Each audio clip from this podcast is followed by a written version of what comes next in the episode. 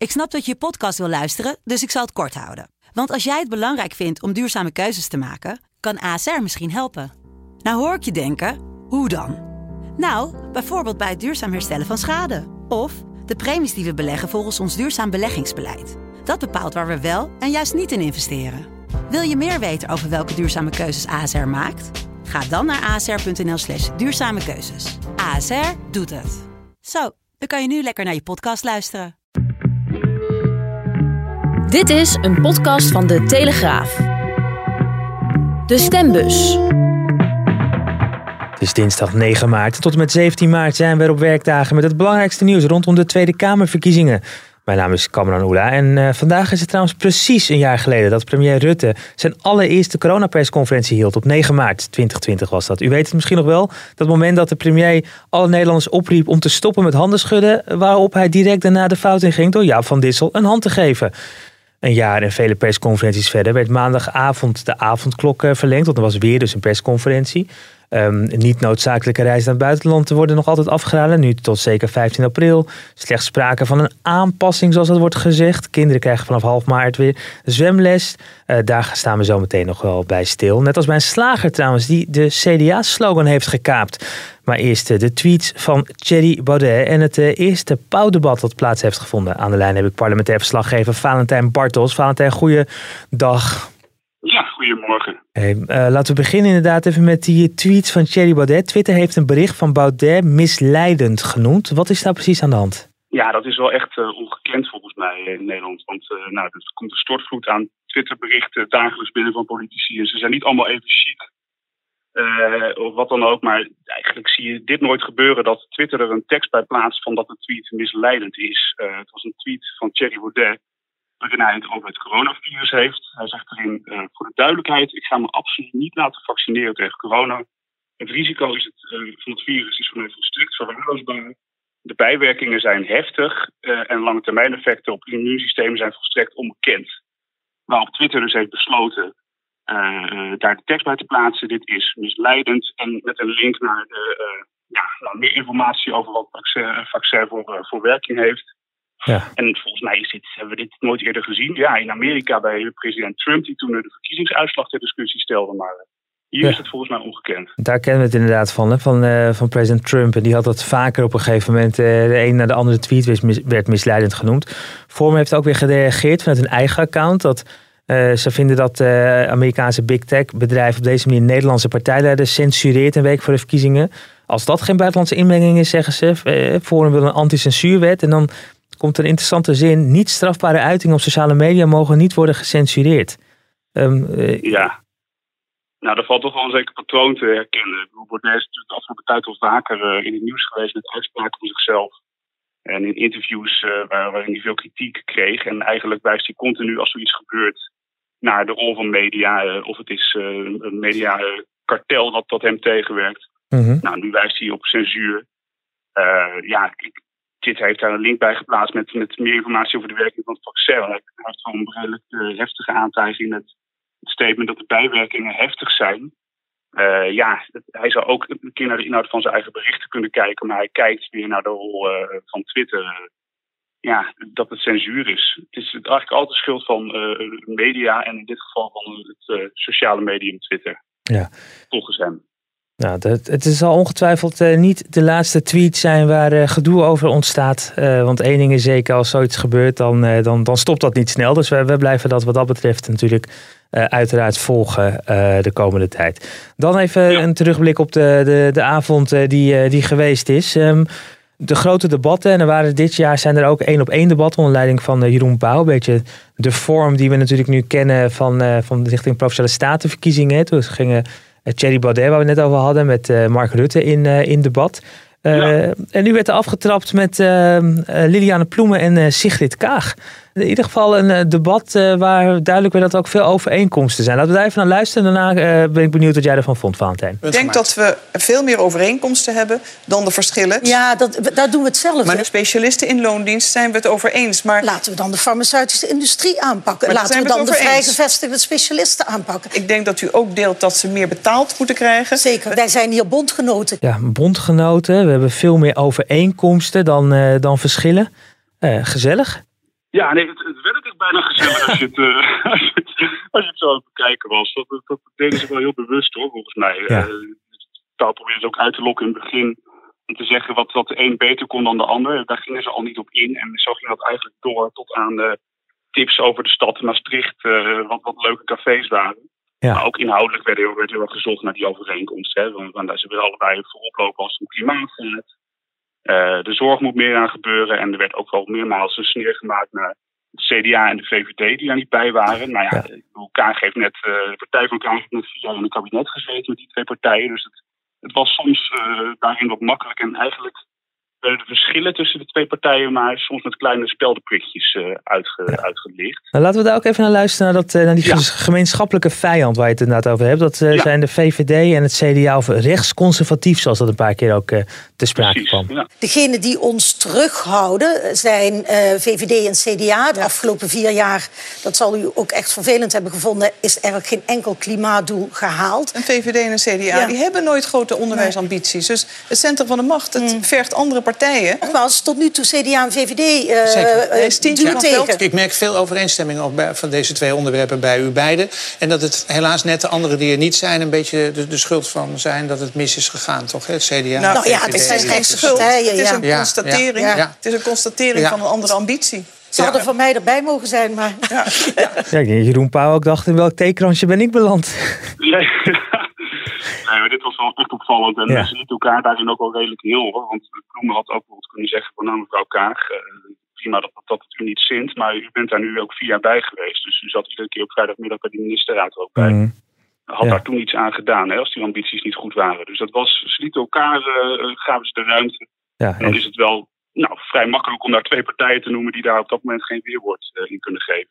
Nou, dat was ook boeiend, hè? want uh, dan, op het moment dat dat een klein beetje werd genoemd, werd het ook meteen van ja, maar, maar Ploem had hetzelfde meegemaakt, want die had ook vier jaar in Rutte 2 gezeten. Ja, en, uh, en, en, en toen was, waren ze ook overvleugeld door, uh, door de VVD. En, en, en nu was D66 overvleugeld door CDA en VVD. Op, opmerkelijk nou, hoe dan ook, ja. Het leek daarin ook wel een bewuste keuze om elkaar daarin een beetje te sparen. Want hmm. als Ploem dat bij Kaag inderdaad had gedaan, dan had Kaag andersom kunnen zeggen, nou, toen jullie in het kabinet zaten met de VVD toen ging er ook van alles mis uh, met jullie ambities. Dus ik denk dat, dat, uh, nou, dat ze er allebei niet heel erg ontevreden over waren. Nee, nou, het, uh, een, een, een mooie manier van, van debatteren, zo één op één. kort, kort voor de verkiezingen. Alhoewel, als we naar de kijkcijfers kijken, dan scoren alle talkshows. Hè, ook een Nieuwsuur, ja. Pauw, Jinek op één, allemaal bij elkaar. Ehm, nog niet zo hoog als de persconferentie alleen. Dat lijkt wel het belangrijkste verkiezingsmoment, hè? Zo net, ja. net voor de verkiezingen gisteravond weer. Ja, nou, tot zover uh, een terugblik op de, de maandagavond uh, die, die achter ons ligt, uh, Valentijn. We praten zo even door over het komende etmaal, want het, we, kunnen wel terug blijven blikken. Maar wat staat er nog meer op de agenda? Maar dat zometeen. Ja, we hadden het er net al even over. Maandagavond was er dus weer een persconferentie met Mark Rutte en Hugo de Jonge. Um, die persconferentie was in de ogen van onze politieke commentator Wouter de Winter toch een tikje anders dan eerdere persconferenties. Dat vertelde hij bij Goedemorgen Nederland. We zagen wel dat uh, minister De Jonge en premier Rutte vooral heel erg over een, een, tijd die nog gaat komen aan het praten waren. Richting de zomer, over vakanties, meivakantie. En dat we misschien op terrassen misschien hè, mogen zitten in april. Allemaal nog heel erg ver weg. En juist dat soort vergezichten zag je in die, al die vorige persconferenties heel weinig. Omdat ze het allemaal niet aandurfden. Dan denk ik toch, ja, de verkiezingen komen eraan. Je wil die kiezer ook niet met een zaggerijnig gevoel naar de stembus sturen. Dus dat heeft denk ik wel een rol gespeeld. En dan Hommelus bij 50PLUS. Dat klinkt bekend in de oren, maar het is nu zo een week voor de verkiezingen weer raak. Uh, 50PLUS lijsttrekker Liane den Haan die reageerde bij het NOS Radio 1 journaal op haar nummer 3 die niet helemaal eens is met het partijprogramma. En Liane den Haan zei op bij uh, de collega's van NOS Radio 1 journaal... als de nummer 3 moeite heeft met het verkiezingsprogramma en de lijsttrekker... trek je dan terug. Of je conformeert je aan het programma, of je trekt je Dat gaat ongetwijfeld nog een staartje krijgen. Dan GroenLinks-leider Jesse Klaver. Die werd in uh, Nieuwsuur maandagavond hard aangepakt vanwege zijn visie op het verbranden van biomassa. Biomassa heeft op papier de stempel klimaatneutraal, terwijl het in de praktijk helemaal niet zo groen blijkt te zijn. Desalniettemin zet GroenLinks in verschillende provincies en gemeenten vol in op biomassa, zoals te horen bij Nieuwsuur. Een oud-politica van die partij vroeg Klaver in de uitzending of hij bereid is om de biomassa-centrales te sluiten. Waarom zegt u niet hier en nu, vanavond, we stoppen gewoon met die biomassa-centrales? U roept al uw wethouders op om per onmiddellijk kappen gewoon met die biomassacentrales. Net zoals Greenpeace zo stoer was om afgelopen zomer toe te geven... jongens, we waren fout. Geen goed idee. Doet u dat, ja of nee? Wij zijn, als het gaat over nieuwe biomassacentrales en de bouw daarvan, absoluut niet doen. Dat is geen nieuwe, huidige... geen nieuwe subsidies. De huidige zo snel mogelijk uitfaseren. Dus Vattenfall gaat ook dicht? Zo snel mogelijk. Oké, okay, nou Vattenfall bij deze. In Rotterdam en omstreken zijn opvallende verkiezingsposters te zien. Op de poster staat een, een sappige hamburger afgebeeld met de tekst... Wij zijn er echt voor de burgers. En nu doorbakken. Het idee komt van slager David van Linschoten uit Rotterdam. Ja, veel mensen voelen zich op dit moment natuurlijk een beetje in de steek gelaten. Toen dachten we met een knipoogje uh, ja, naar de realiteit zeg maar, van uh, de meeste mensen.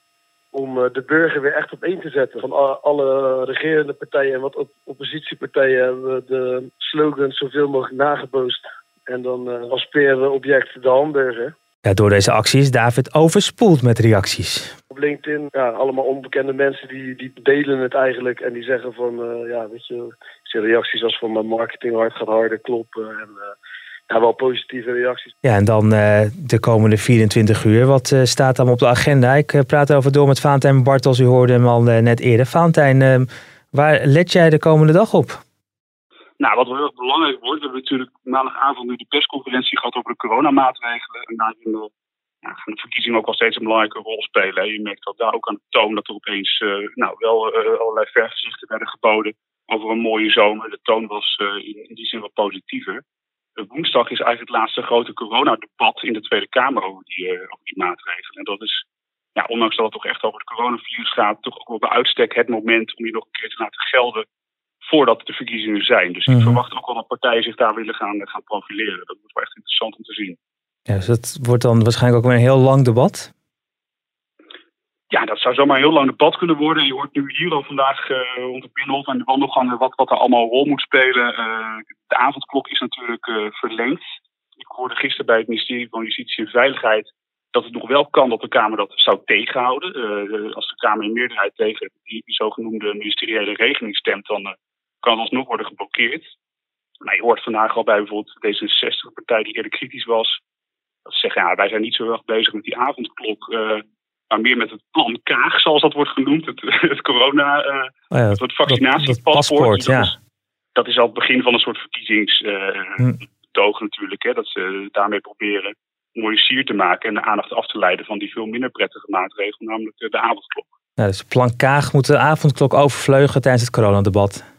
Ja, en dat zo, zo, zo wordt dat vanuit D66 natuurlijk geprobeerd. Maar zo zullen alle partijen daar hun eigen uh, ideeën bij hebben om nog even een week voor de verkiezingen flink in de aandacht te komen. Dus ik verwacht inderdaad woensdag een, een lang debat waarin het uh, nou, flink profileren voor de verkiezingen zal worden. Nou, dat uh, wordt weer de vingers blauw tikken met alle tweets om het live voor ons te gaan verslaan. maar natuurlijk ook live te zien bij ons op de site en in de app. Valentijn, dank je wel ehm, voor je bijdrage vanuit Den Haag. en overigens, wat er ook komende 24 uur op de agenda staat, is weer een pauwdebat. Zoals we het al eerder over hadden, debat tussen Ploemen en Kaag. Vanavond op deze dinsdag 9 maart is het de beurt aan Wopke Hoekstra van het CDA en Jesse Klaver van GroenLinks. En we zagen het maandagavond een uh, rubriek die we eerder hebben gezien al eens uh, zit nog steeds in. Dat een lijsttrekker ook even één vraag mag stellen, een persoonlijke vraag, aan de andere lijsttrekker. Dat gebeurde al één keer eerder, namelijk toen uh, Jeroen Pauw ook een debat leidde in mei 2019 richting de Europese verkiezingen tussen Thierry Baudet en premier Rutte. En we kunnen toch wel zeggen dat dat in ieder geval een historisch fragment is waar nog lang over werd nagepraat. Ja, wanneer heeft u voor het laatst gehuild om iets dat in uw privéleven is gebeurd? Ik heb gehuild toen mijn vader overleed. Ik heb gehuild toen mijn uh, broer uh, overleed. Uh, ik heb gehuild toen recent mijn oudste zuster overleed. Dat zijn zeer emotionele momenten. En wanneer, wanneer was dat? Uw zus? Wanneer was dat het laatste? Vier jaar geleden. Vier maanden geleden. Gecondoleerd.